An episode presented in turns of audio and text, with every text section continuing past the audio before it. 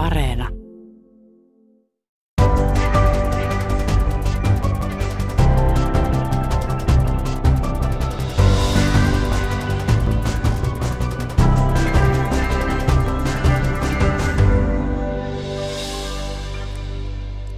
Yhdysvaltain osavaltioista on puhuttu tällä viikolla suomalaisissakin uutisissa maan kongressin välivaalien takia.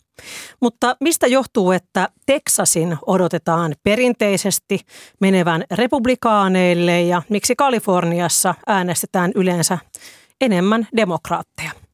Tänään Kulttuuri selvittää myös, minkälaisesta maaperästä kumpuaa Yhdysvaltojen konservatismi – Entä sen liberalismia, mikä onkaan eurooppalaisten uudisasukkaiden perintö tämän päivän yhdysvaltalaisiin arvoihin ja poliittisiin leireihin?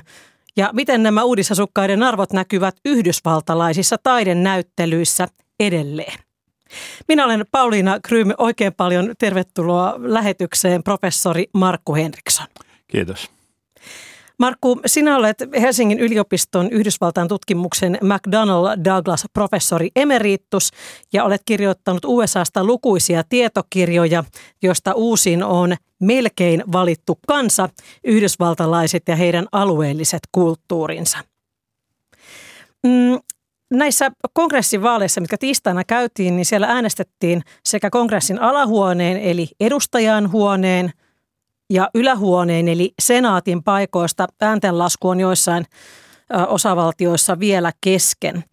Mitä yllätyksiä on koettu tähän mennessä?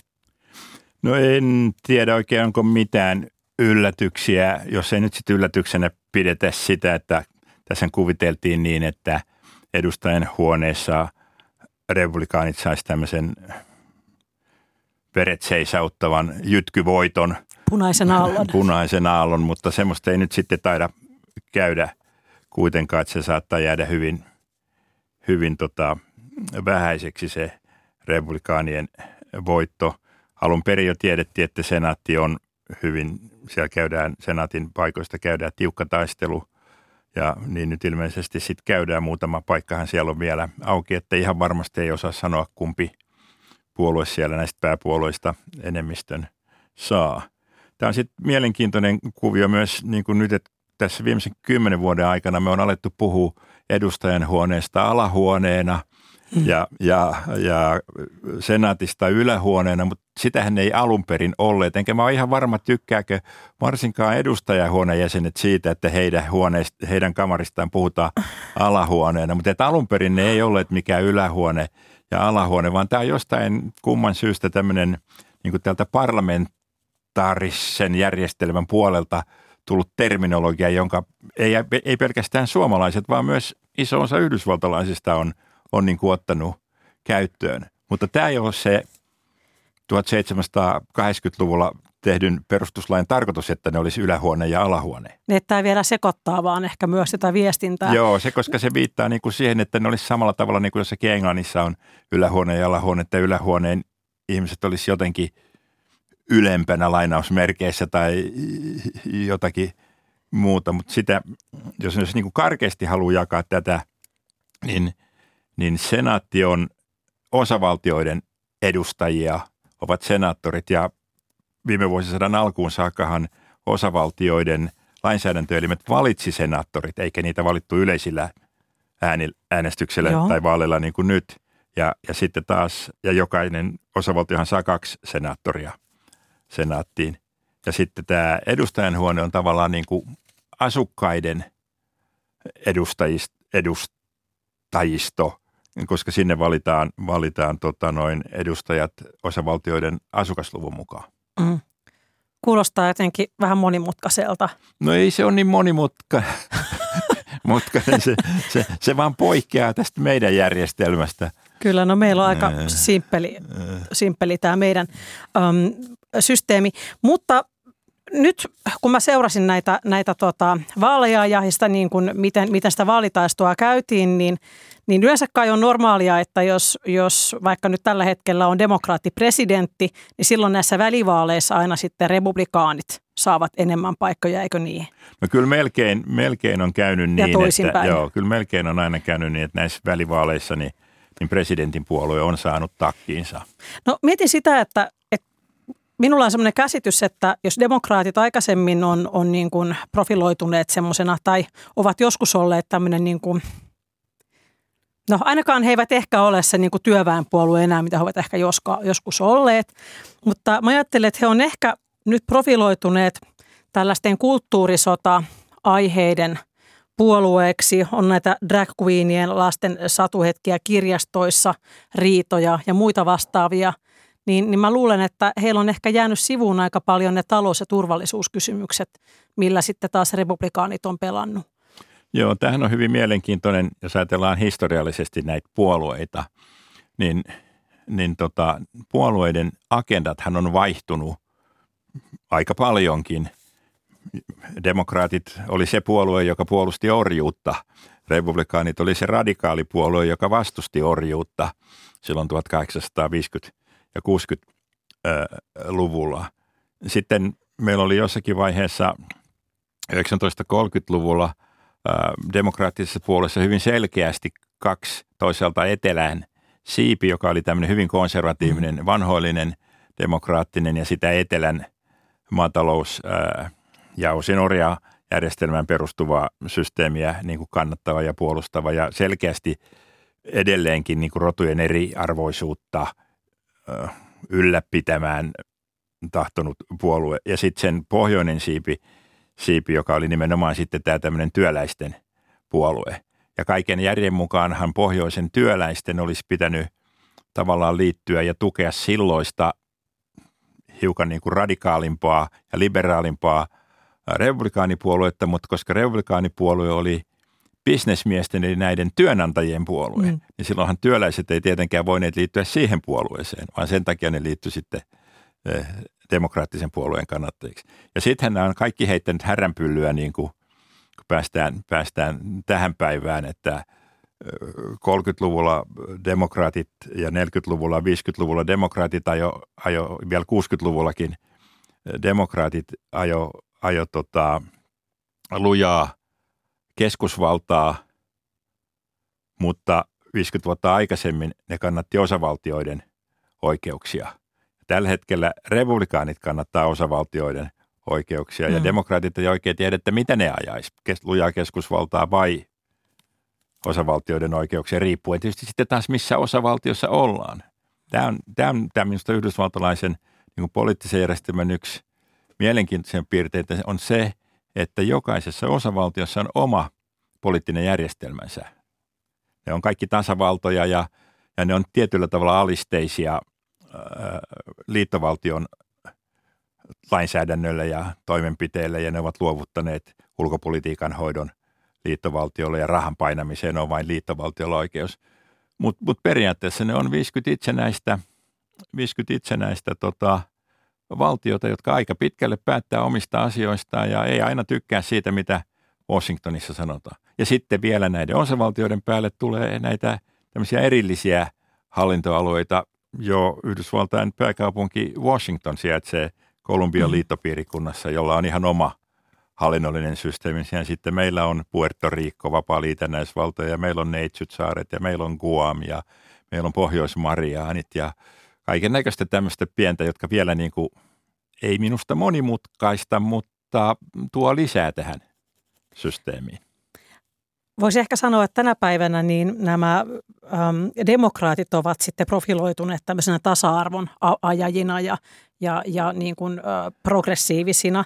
Ja vielä tänä keväänä ja alkukesällä arveltiin, että tämä kansallisesta aborttioikeudesta luopumisesta seuraa se, että demokraatit saavat äänivyöryn, sillä republikaanit olivat yhtenä rintamana oikeastaan voisi sanoa, niin ajamassa tätä yleisen aborttioikeuden – kieltämistä. Tästähän me keskusteltiin kesäkuussa sinun kanssasi.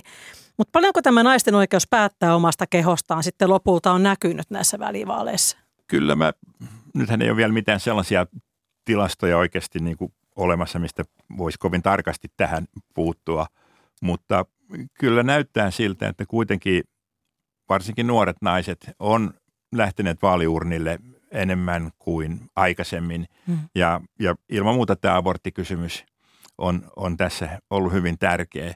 Tässä on nyt tietysti se muistettava, että, että viimeis kun tästä puhuttiin, niin sen jälkeen on alkanut voimakas inflaatio. Mm. Bensan hinta on noussut aika lailla ja se on yhdysvaltalaisille hyvin tärkeää, että, että se pitää se, se on, se on kova kipukynnys, jos litra bensaa maksaa dollarin. Kyllä, kyllä. Se tuntuu suomalaisista vähän hassulta, mutta siis näin se vaan on. Mutta mut, mut se seikka, että tämmöistä punaista aaltoa ei tullut, niin kyllä siihen ilman muuta varmasti vaikutti se, että, että vaikutti tämä aborttikysymys ja se, että, että varsinkin nuoret naiset on, on olleet liikkeellä. Mä kuuntelin eilen arvostetun talousehti The Economistin podcastia ja siinä keskustelijat sanoivat, että heidän mielestään nyt käytyjen vaalien voisi, tai että nyt käydyt vaali, vaalit olivat ennen kaikkea luokkavaalit. Mitä ajattelet tästä? No voisin tietysti tulkita näinkin. Tästä täytyy tietysti vähän miettiä, että mitä se luokka tarkoittaa sitten. Kyllähän tässä nyt selvästi tämmöinen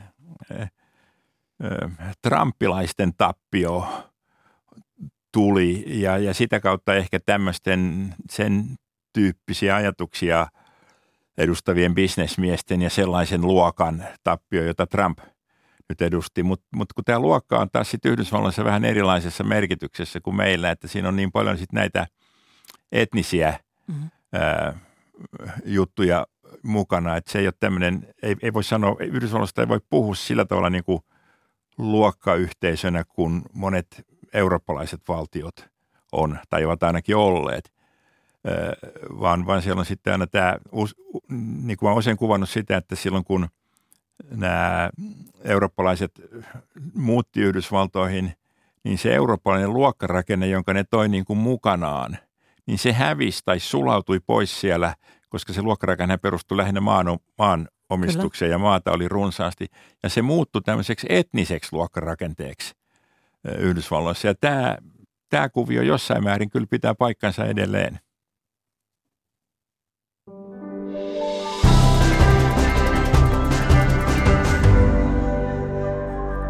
Kuuntelet Kulttuuri Ykköstä, jossa vieraana on tänään professori Markku Henriksson, melkein valittu kansa tietokirjan kirjoittaja.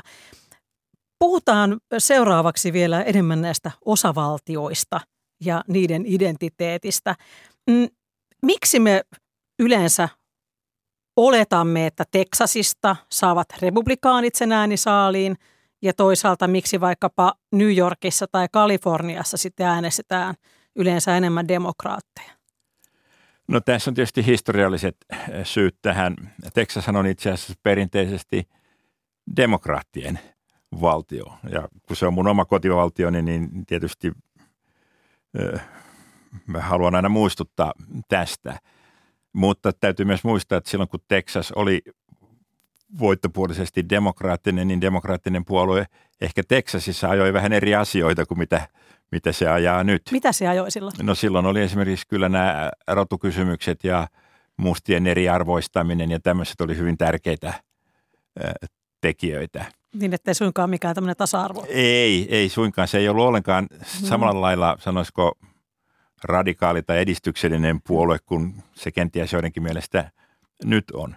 Ja 1960 oikeastaan koko tämä tämänhetkinen poliittinen niin kuin muutos, niin sen juuret, mä olen samaa mieltä monien muiden tutkijoiden kanssa siitä, että sen juuret on siinä 1960 luvun kansalaisoikeusliikkeessä, Vietnamin sodassa, sodanvastaisessa liikkeessä, näissä jutuissa. Ja tavallaan se kansalaisoikeusliikkeen niin kuin perimä tärveltiin, kun sen ideana oli niin kuin lopettaa rasismi ja rodullinen eriarvoisuus ja saada ihmiset niin kuin tasa-arvoiseksi.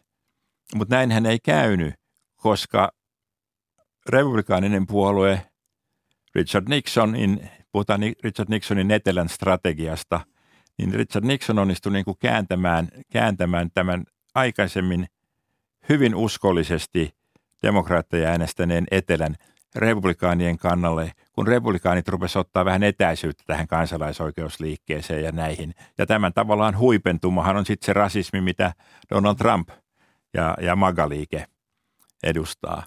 Ja tämän takia Texas nyt sitten on, on 70-80-luvulta alkaen ollut enemmän ää, republikaanien kannalla kuin demokraattien.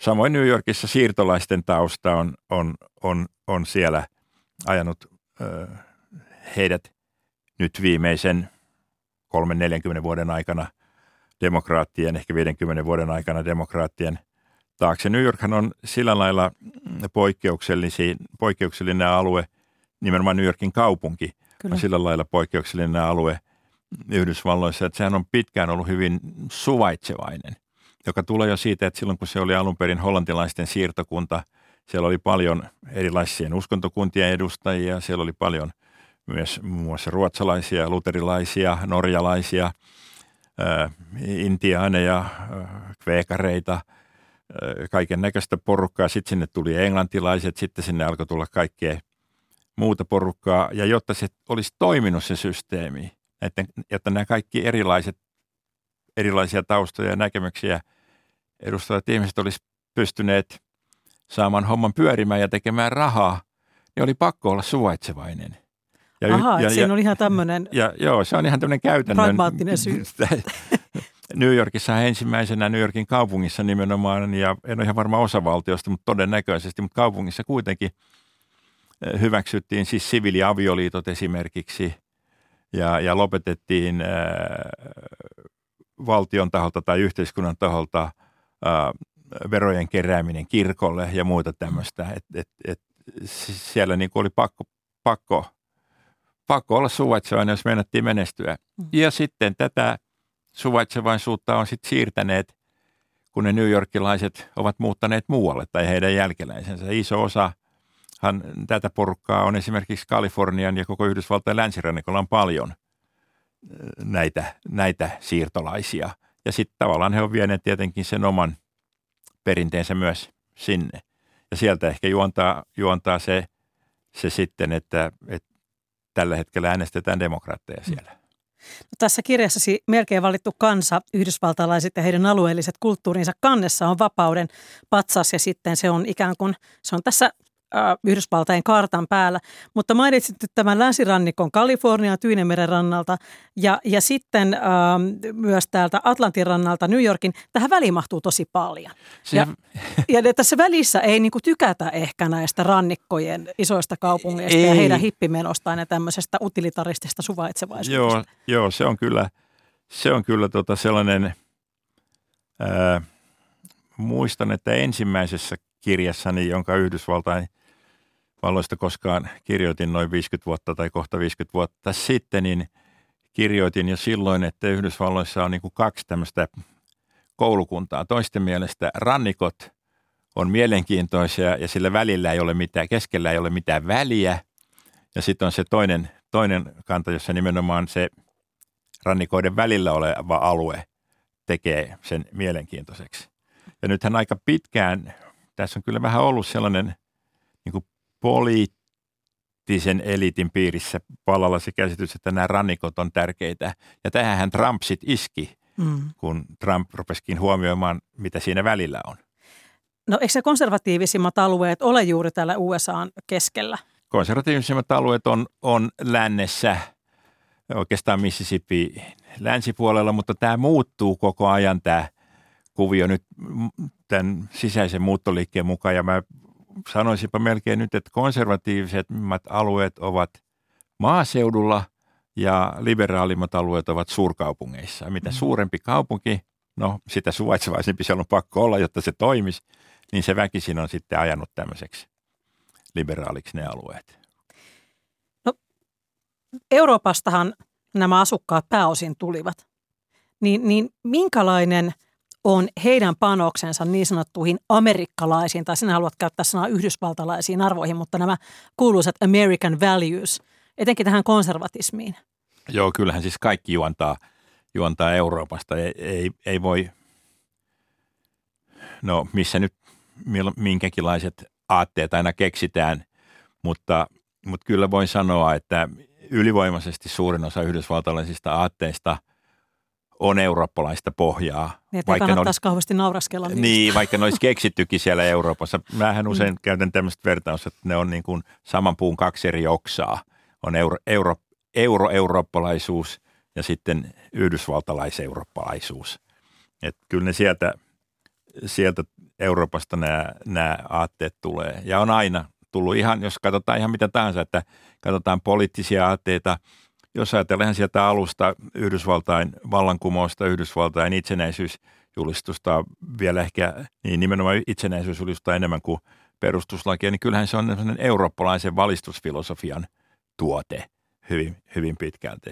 Ja, ja ajatellaan mitä tahansa ö, aatteita, jotka ovat läpi Yhdysvaltain historian kulkeneet poliittiset aatteet, niin kyllä ne, niille eurooppalaiset vastineensa ollut. Ja, ja sama koskee ihan melkein mitä tahansa yhdysvaltalaista kulttuuria. Että ehkä se rokki keksittiin siellä ja, ja, ja, ja sai alkunsa jostakin mustien blues-perinteistä ja muusta, niin keksittiin Yhdysvalloissa. Mutta et kyllähän silläkin sitten hyvin nopeasti tänne sitten syntyi brittiläinen rokki ja kaikki muut, jotka sitten, että tämä yhteys koko ajan toimii – ajatellaan taidetta, niin kaikki nämä eurooppalaiset impressionismit ja ekspressionismit ja mitä kaikkia taidesuuntia onkaan, niin kaikki ne on sieltä, täältä siirtyneet mm. Yhdysvaltoihin. Ja taas sitten yhdysvaltainen luontokuvaus ehkä 1800-luvun alussa niin siirtynyt Eurooppa. Että tämä Euroopan ja Yhdysvaltain yhteys on niin kuin koko ajan, ajan kyllä hyvin, joka tasolla hyvin vahva. Mm.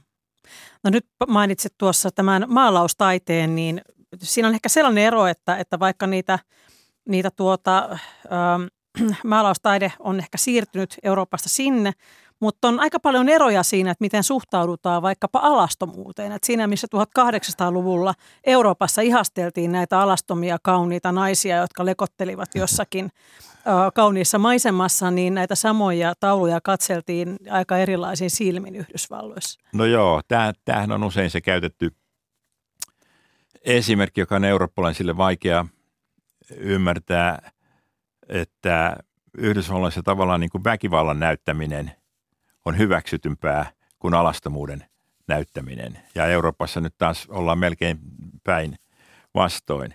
On tietysti vähän vaikea niin kuin yksilöidä, mistä tämä kaikki johtuu, mutta kyllä, kyllä tässä tietysti tällä uskonnollisella perinteellä on iso ö, juurensa, että kyllähän tämä ö, voi sanoa, että Yhdysvallat on, Yhdysvallat on hyvin uskonnollinen valtio ja hyvin kalvinistinen valtio. Että jos ajatellaan näitä, monethan väittää, että puritaanit on tärkein uskoryhmä yhdysvaltalaisen kulttuurivaikuttaneista ryhmistä, niin puritaanit olisi tärkein. Niin puritaanithan oli hyvin tiukkoja kalvinisteja. Mm-hmm. Ja tässä kalvinistisessa, mä en ole valitettavasti teologi, enkä osaa nyt kauhean hyvin selittää näitä uskonnollisia eroja, mutta kalvinismissa on hyvin, hyvin kuitenkin tämmöinen, niin kuin, miten nyt sanoisi, puritanistinen, moraalinen mm. näkemys niin kuin siitä, että mitä – saa näyttää ja mitä ei saa näyttää. Ja, ja siinä tämä alastomuus ei ole sellainen asia, johon osattaisi suhtautua ehkä samalla tavalla luonnollisesti niin kuin esimerkiksi saunovassa Suomessa, jossa, jossa se ei herätä tämmöisiä juttuja. Ja väkivaltahan tulee tietysti myös täältä uskonnoista, että mitkähän näistä uskonnollisista liikkeistä eivät ole olleet ehkä kveikareita lukuun ottamatta tai jotain muita pieniä ryhmiä – niin, niin ei ole pasifisteja. Ja Yhdysvalthan syntyi kuitenkin pääsääntöisesti nämä ensimmäiset eurooppalaiset siirtokunnat, jotka menestyi, ne oli kaikki uskonpakolaisten siirtokuntia. Eli ne oli sellaisia, sellaisten ihmisten siirtokuntia, jotka uskontonsa takia olivat joko joutuneet jopa ihan vainatuksi Euroopassa, tai sitten eivät olleet Euroopassa saaneet sitä taloudellista ja poliittista valtaa, jonka he olisivat halunneet, ja lähtivät siksi sitten sitten tota noin, Pohjois-Amerikkaan. Ja siellä perustivat sitten omia siirtokuntiaan ja pitivät huolen sitten tietenkin siitä, että heidän näkemyksensä tässä siirtokunnassa on tiukasti vallalla ja joutuivat käymään sotaa paitsi intiaaneja vastaan, niin myös sitten tavallaan vastustamaan kaikkia niin kuin muunlaisia uskonnollisia vivahteita edustavia ihmisiä. Ja sieltä tulee tämä tämmöinen ja sitten tietysti väkivaltaa lisää vielä se, että kun tämä Yhdysvallat laajenee länteen, läntinen ekspansio, intiaanisodat, sodat ranskalaisia, sodat mm. meksikolaisia vastaan, koko tämä tuo lisää sitä, sitä väkivaltaa ihannetta siihen ja sitä väkivaltaa kuvitusta. Se on tämmöinen valloittamisen kulttuuri. Nimenomaan tavalla. valloittamisen kulttuuri on siinä hyvin, hyvin tärkeä. Mutta Mä... sitten tietysti kun nämä uskonnolliset ryhmät on joutuneet myös tulemaan keskenään toimeen, niin se on sitten johtanut siihen, että niin kuin protestanttiset uskonnot ja nykyisin katolisetkin hyväksytään jo niin kuin siihen porukkaan mukaan, vaikka ne katoliset vielä aika pitkään oli, oli mm. semmoinen niin kuin vähän syrjitty ryhmä, niin ne niin kuin tavallaan ne niin kuin hyväksytään ja ne, ne niin kuin, jos sä oot uskonnollinen, niin ne ei niin kuin kysytä, että oot sä nyt metodisti vai, vai, vai presbyteeri tai mitä sä oot, tai kveekari. Että se riittää, kun sä oot niin kuin kristillinen, Kyllä. kristillisen uskon edustaja. Ja muut uskonnot on sitten edelleen, jopa juutalaisuuskin on, että antisemitismiä on aika paljon Yhdysvalloissa vielä. Haluan palata siihen tähän kalvinistiseen perintöön ja näiden taiden, näihin taidenäyttelyihin, että, Aa, että, että kerroit, kerroit minulle Marko Henriksson, että olet bongannut Yhdysvalloissa taidenäyttelyistä kylttejä, joita harvemmin Suomessa näkee. Joo, tämä on kyllä ihan totta useammassakin paikassa. Ei nyt voisi sanoa, ehkä nyt kymmenistä voida puhua, mutta sanotaan nyt kuitenkin muutamassa paikassa, niin, niin jossa on ollut siis jopa ihan tällaisia vanhoja 1800-luvulla tehtyjä joko eurooppalaisten taiteilijoiden tai yhdysvaltaisten taiteilijoiden kuvia, jossa esiintyy alastomuutta, niin, niin kun siihen saliin tulee, niin siinä on varoitus, jossa varoitetaan, että ehkä materiaali ei ole soveliasta alle 18-vuotiaille tai jotain muuta tällaista. Ja suomalaisille tai mä luulen, että muillekaan eurooppalaisille, niin ne ei nyt kauheasti, jos siellä nyt on joku tämmöinen Venus sen syntymä, Botticelli Venuksen syntymäkopio tai joku muu vastaava, niin ei se nyt hirveästi herätä ehkä mitään sellaisia kauhutunteita. Toisaalta olen kyllä sitten myös ö, ö, saanut vierailla ö, nais, kansallisessa naisten ö, taidemuseossa Washingtonissa, jossa, jossa myös menin saliin, jossa varoitettiin, että tämä materiaali, jonka tulee – tässä salissa näytteille, niin voi olla sen tasoista tai sellaista, että se ei sovellu heikkohermoisilla ja on pakko... myö- niin, ja, ja on kyllä pakko myöntää, että se oli kyllä aika rajua, rajua vaginataidetta, jos tämmöistä termiä nyt voi tässä käyttää. Ja en ole ihan varma, että oliko sen tarkoituksena niin kuin ylistää ja edistää kaikkein härskintä pornoa – vai oliko sen tarkoituksena toivottavasti, toivottavasti tota noin osoittaa niin kuin vastustaa tätä härskiä pornoa ja osoittaa se, miten naisia on alistettu tämmöisen pornografian kautta ja kaupallistettu ja niin edelleen. Mutta mut noin miehenä mä en ihan, ihan en, en oikein ymmärtänyt, mistä siinä oli kysymys, mutta, mutta kyllä se härskiä tavaraa oli. Eli provokaatiotakin on. Kyllä, ilman muuta sitä. Ja ehkä just mun mielestä amerikkalaisartistit aloitti ehkä sen, sen musiikkivideoiden, sen kaltaisten musiikkivideoiden tekemisen, että ne oli lähempänä pehmopornoa. Ja mä itse olen mielestäni aika avarakatseinen ihminen, niin muistan jotain Rihannan videota, kun, kun tota kaverin kahdeksanvuotias tyttö katsoi ja lauloi mukana, niin mä kysyin, että onko tämä nyt ihan, sen nimi oli STM, se viittasi siis sadomasokismiin. Um, mutta tota, Tämä sun kirjas on, on nimeltä tosiaan melkein valittu kansa ja sä et keksinyt tätä itse, tätä nimeä. Tämä on Abraham Lincolnilta, presidentiltä, tämä lausahdus. Peräisin hän, hän on lausunut, että USA-laiset ovat Jumalan melkein valittu kansa. Niin mitä tämä melkein valittu tarkoittaa? No mun on tietysti ihan vaikea ajatella, mitä Lincoln tässä pitkässä puheessaan tota, tarkoitti, mutta yleensä – yleensä tämä on kuvattu tulkitsemaan Lincolnin suhdetta uskontoon ja ehkä myös yhdysvaltalaisten niin kuin eurooppalaisten kannalta erikoista suhdetta äh, uskontoon. Israel on tietysti juutalaiset on se mm-hmm. valittu kansa, niin sitten USA, Yhdysvaltaista tulee niin kuin kakkosena, ne on se melkein, melkein valittu. Tämä on, tämä on, Toisiksi paras. Tämä niin, tämä on se, tämä on se yksi – yksi tulkinta, mutta mut myös niin kuin sillä tavalla, että tässä niin kuin ei mun ymmärtääkseni Lincoln äh, toiminnassaan ajoi myös niin kuin sitä, että tässä ei nyt ihan ei voida niin kuin ihan luottaa siihen, että kaikki tulee ilmaiseksi ja kaikki tulee, tulee tota, Jumalalta noin vaan mannaa sataa taivaasta, vaan täytyy myös itse työskennellä ja tehdä jotain. Ja jos en ihan väärin muista, niin tämä puhe, missä tämä, hän tätä termiä käytti, niin viittasi, tai hän tässä puheessa nimenomaan ylisti Yhdysvaltain vallankumouksessa, vallankumouksen vapaussodan sotilaita, jotka, jotka olivat niin kuin rohkeutta ja urheutta osoittaneet siinä ja hankineet Yhdysvalloille tämän itsenäisyyden.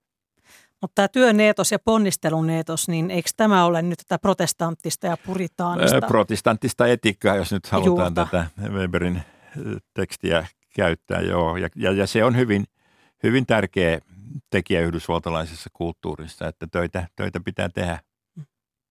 Ja siellähän republikaanit etenkin niin suhtautuvat aika penseästi näihin tällaisiin mm, niin kuin yhteiskunnan tukijärjestelmiin ja, ja tuota. Joo, joo, kyllä, kyllä siis se ei, se ei niin kuin kuulu, se ei kuulu niin kuin yhdysvaltaiseen perinteeseen. Se on, se on vasemmistolaisuutta ja sosialismia ja kommunismia ja kaikkea tämmöistä mm.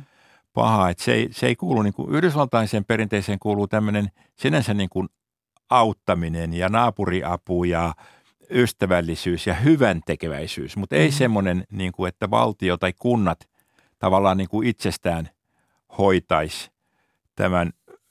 Nyt mulla on muistikatkos siinä, että mä en muista, kuka se oli nyt näistä, näistä ehdokkaista, jotka nyt just näissä vaaleissa oli tota ehdokkaina, kun totesi, että, että sosiaaliturva pitäisi yksityistää – Kiinnostavaa. Joka on aika, aika niin kuin omituinen näkemys eurooppalaisesta – eurooppalaisesta näkökulmasta, mutta se viittaa just siihen, että, että, että valtion ei tule niin kuin, ja kuntien hoitaa tätä, vaan se on, se on niin kuin tämmöinen kirkkojen ja, ja yksityisten järjestöjen ja sellaisten tehtävä.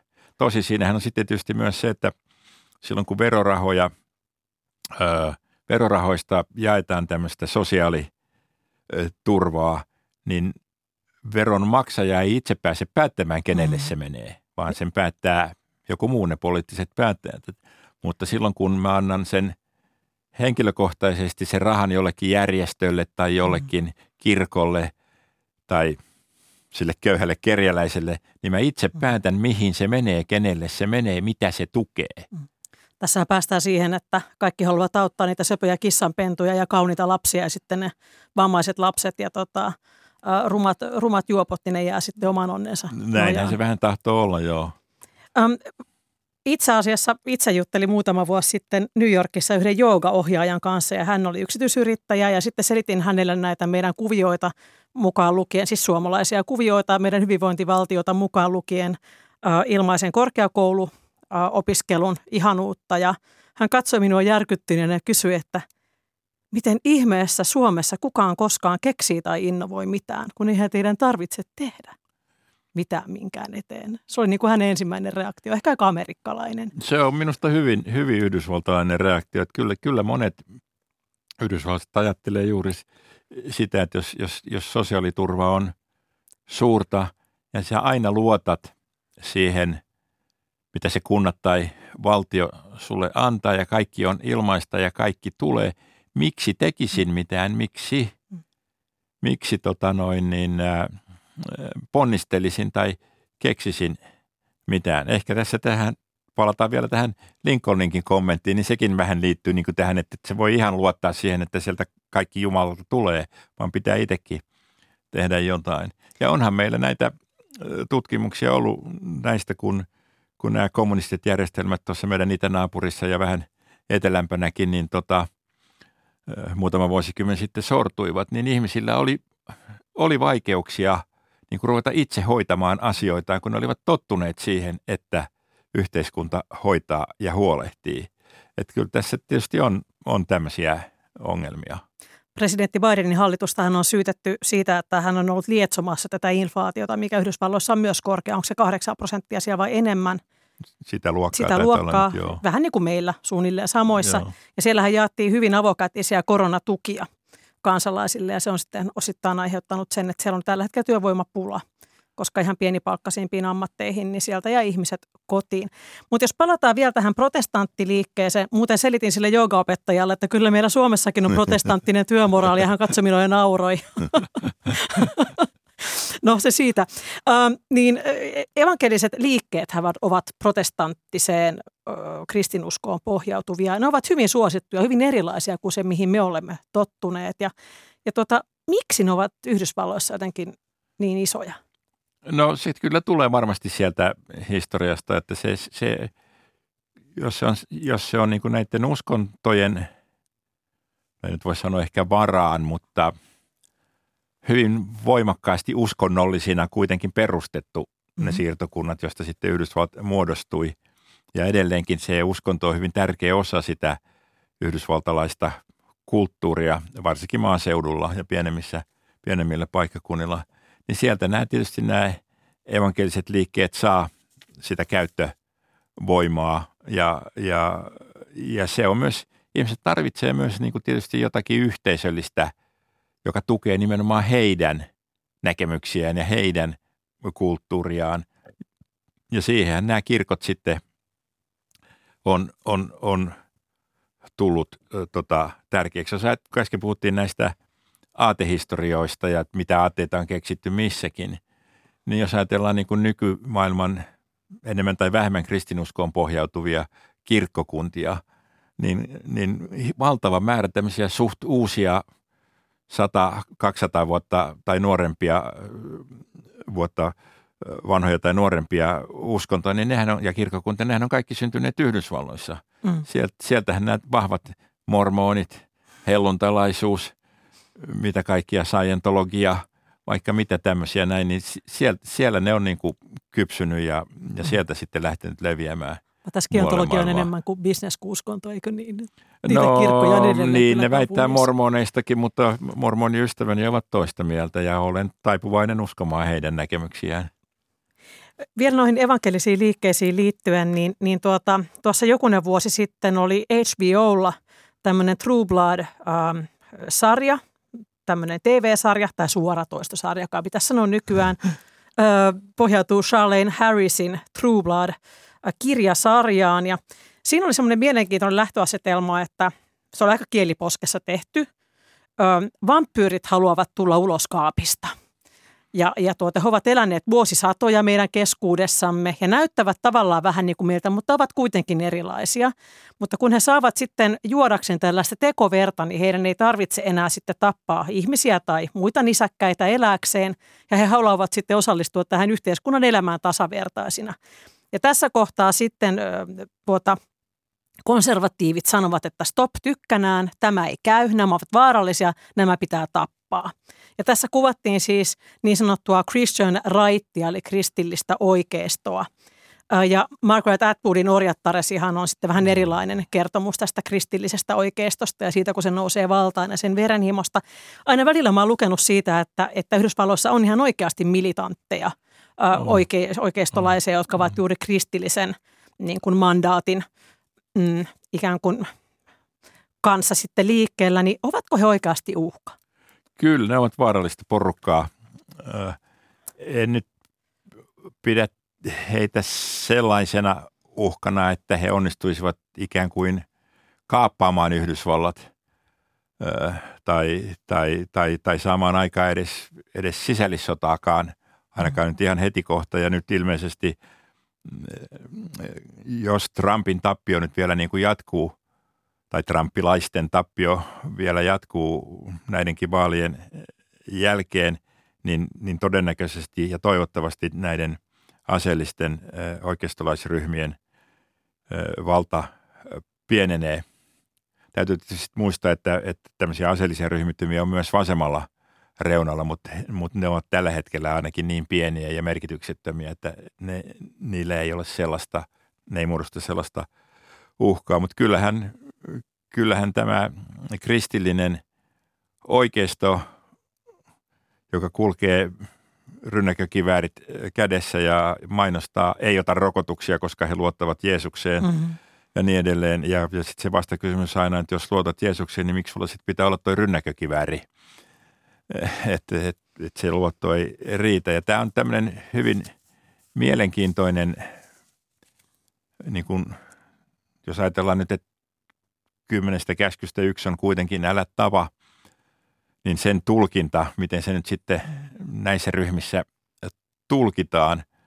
Ja useinhan tähän sitten liittyy tämmöinen tämmöisiä erinäköisiä salaliittoteorioita ja, ja näkemyksiä valkoisen rodun ylivallasta ja muuta Kyllä. sen tyyppistä, josta, josta ei haluta, haluta tota, luopua. Mutta kyllä tämä on hyvin vaarallista, vaarallista porukkaa. Ne on usein aika pitkälle oppimattomia.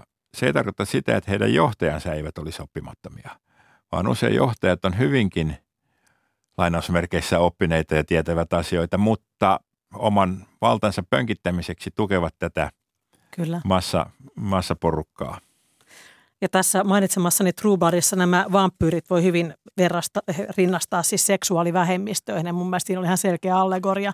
Ja juuri heitähän sitten myös tämä kristillinen oikeisto myös, Joo, myös tuota kyllä. sitten en osaa tähän nyt valita oikeaa verbiä, moittii tai vastustaa tai ainakin haluaa kieltää heidän oikeutensa. Joo, joo. Kyllä tässä tietysti helposti on sitten äh, tähän kohtaan tietysti helposti löytää esimerkiksi homoja ja lesboja vastaan helposti löytää raamatusta kohtia, joissa, joissa se ö, tuomitaan ja, ja vähintäänkin synniksi, ellei rikokseksi.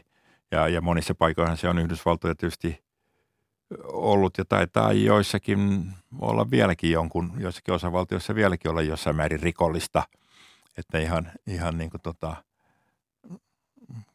kaikki nainen niin kuin – kanssakäyminen samaa sukupuolta olevien välillä ei, ei ole edes lain mukaan hyväksyttävää, puhumattakaan sitten niin kuin yleisestä moraalikäsityksestä. Ja tämähän on kiinnostavaa, että nyt, nyt tuota, kuvernööri Ron DeSantis Floridasta, joka valittiin uudelleen, uudelleen senaattiin, niin tuota, hän on tämmöinen hyvin, hyvin niin kuin LGBT-porukan oikeuksien vastainen ihminen. Joo, se on aika mielenkiintoista kyllä, että siinä on tämmöinen – ja hän aika hyvin kai, oliko peräti 20 prosentin voittomarginaali ja, ja kenties seuraava Yhdysvaltain presidentti tai ainakin mahdoll, hyvin mahdollisesti seuraava republikaanien presidenttiehdokas, joka, joka niin kuin on näin täältä katsoen aika lailla trumpilainen kuitenkin, mutta ei Trumpin suosikki.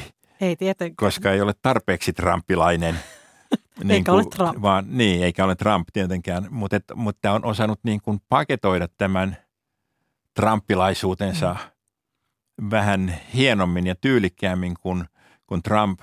En, en ole Santtisilta kuullut tämmöisiä äh, hävyttömiä kommentteja naisista tai jotain muuta tämän tyyppistä mölähdyksiä, joita, joita Trumpilta aika usein sai varsinkin ennen kuulla ja saisi varmaan nytkin, jos hän pääsisi esiintymään yhtä paljon kuin aikaisemmin julkisuudessa, mutta et, mut et, et, et, et, että, että tältä floridalaiselta ei ole tällaisia näkemyksiä niin kuin tällä tavalla kuultu, mutta se perus, perusvirehän on siellä hyvin samanlainen.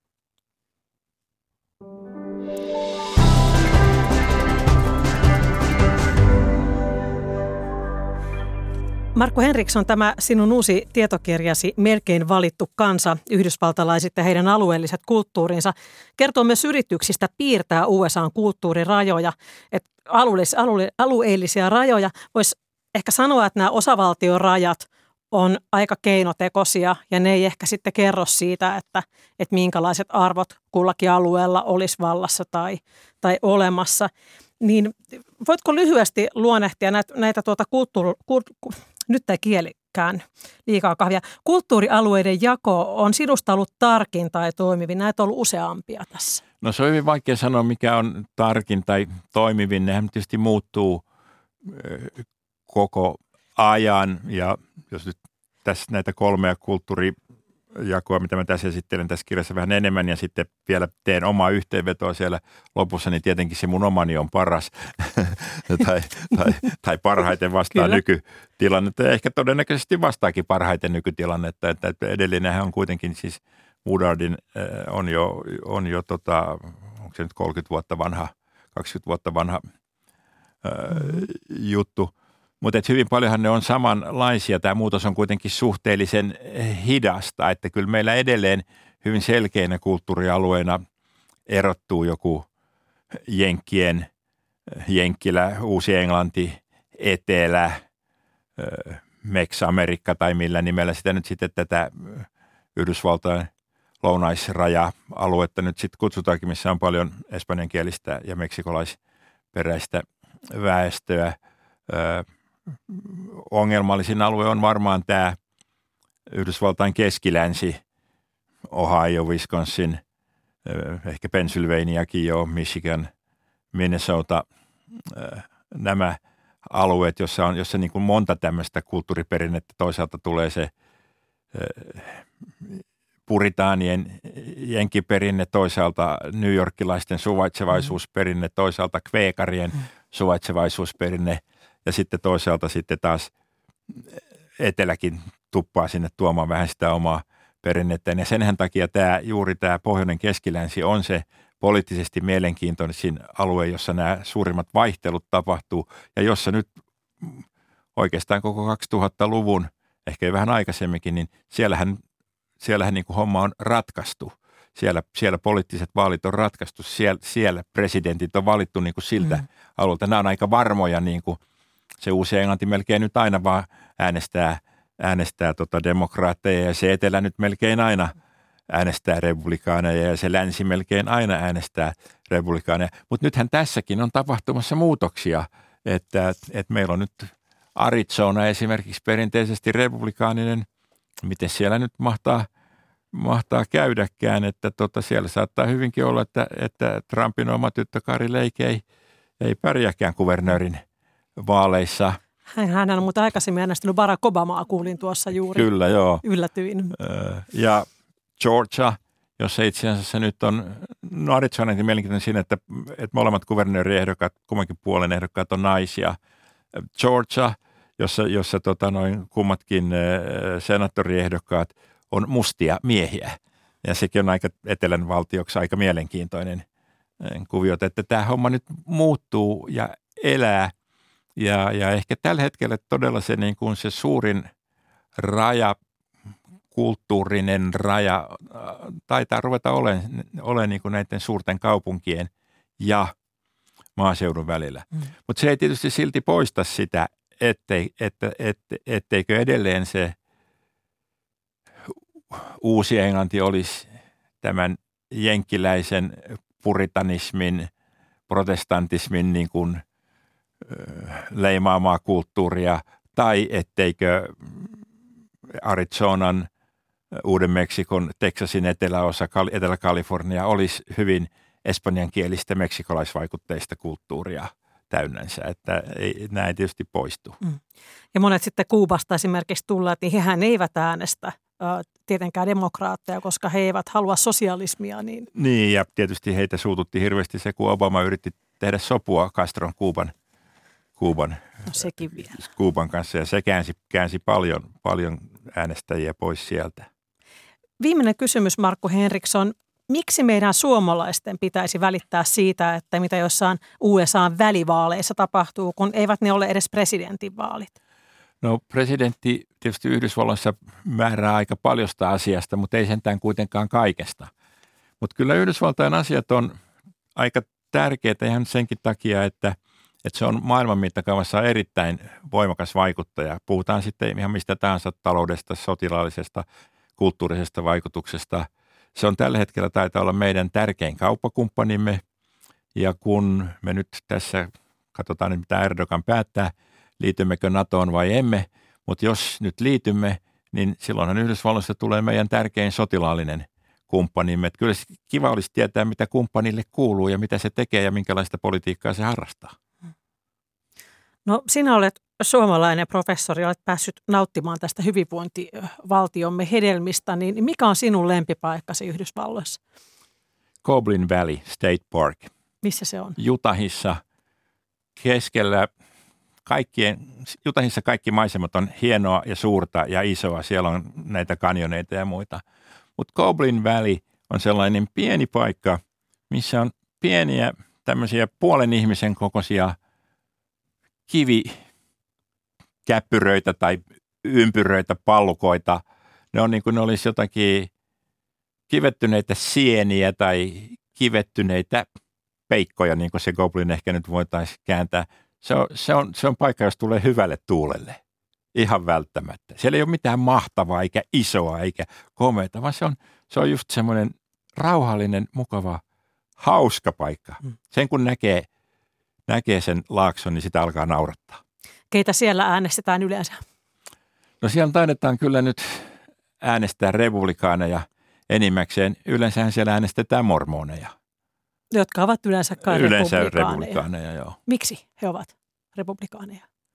No siihenkin taas täytyy mennä sinne, sinne historiaan ja se tulee varmasti jo silloin siitä, että silloin kun mormonithan oli tämmöinen äh, hyvin syrjitty ja, ja vainottu systeemi ja sen takia he joutuivat muuttamaan sinne Jutahin suolaavikoille ja Suolajärven rantaan ja saadakseen jonkunnäköistä niin kuin legitimiteettiä ja voidakseen perustaa oman valtion sinne – niin mormonien johtajat päätti liittoutua sisällissodassa Yhdysvaltain republikaanien eli pohjoisvaltioiden kanssa. Ja se kyllä tasaskin sitten tietä, tietä tota noin, äh, mormonien hallinnolle ja mormonien hyvinvoinnille. Ja sieltä se republikanismi on heille edelleen jäänyt. Mm. Mormonien huumorintajusta kertoo ehkä se, että ainakaan mormonin ydinjohto ei ole vielä käsittääkseni tuominut Book of Mormon-musikaalia, jossa tätä uskontoa käsitellään sillä tavalla aika kieliposkessa. No joo, mulla on aika paljonkin mormoniystäviä, hy, hyviäkin ystäviä jo monen vuoden takaa ja, ja kyllä me lasketaan heidän kanssaan leikkiä aika monenlaisistakin asioista, että ei ne sen kummempia ole kuin muutkaan ihmiset. Kiitos haastattelusta professori Markku Henriksson. Kiitos. Ja äänitarkkailijana tänään toimi Susan Grönholm ja Kulttuuriykköstä tuottaa Oli Kangassalo. Huomenna lähetysviikon päätteeksi kokoontuu jälleen tuttuun tapaan Kulttuuri Ykkösen perjantai-studio, jossa kanssani ajankohtaisista aiheista ovat keskustelemassa kirjailija Jarkko Tontti, tietokirjailija, elokuvakriitikko Leena Virtanen ja toinen elokuva-asiantuntija ja toimittaja Matti Rämä. Minä olen Pauliina Krym ja tervetuloa mukaan jälleen huomenna.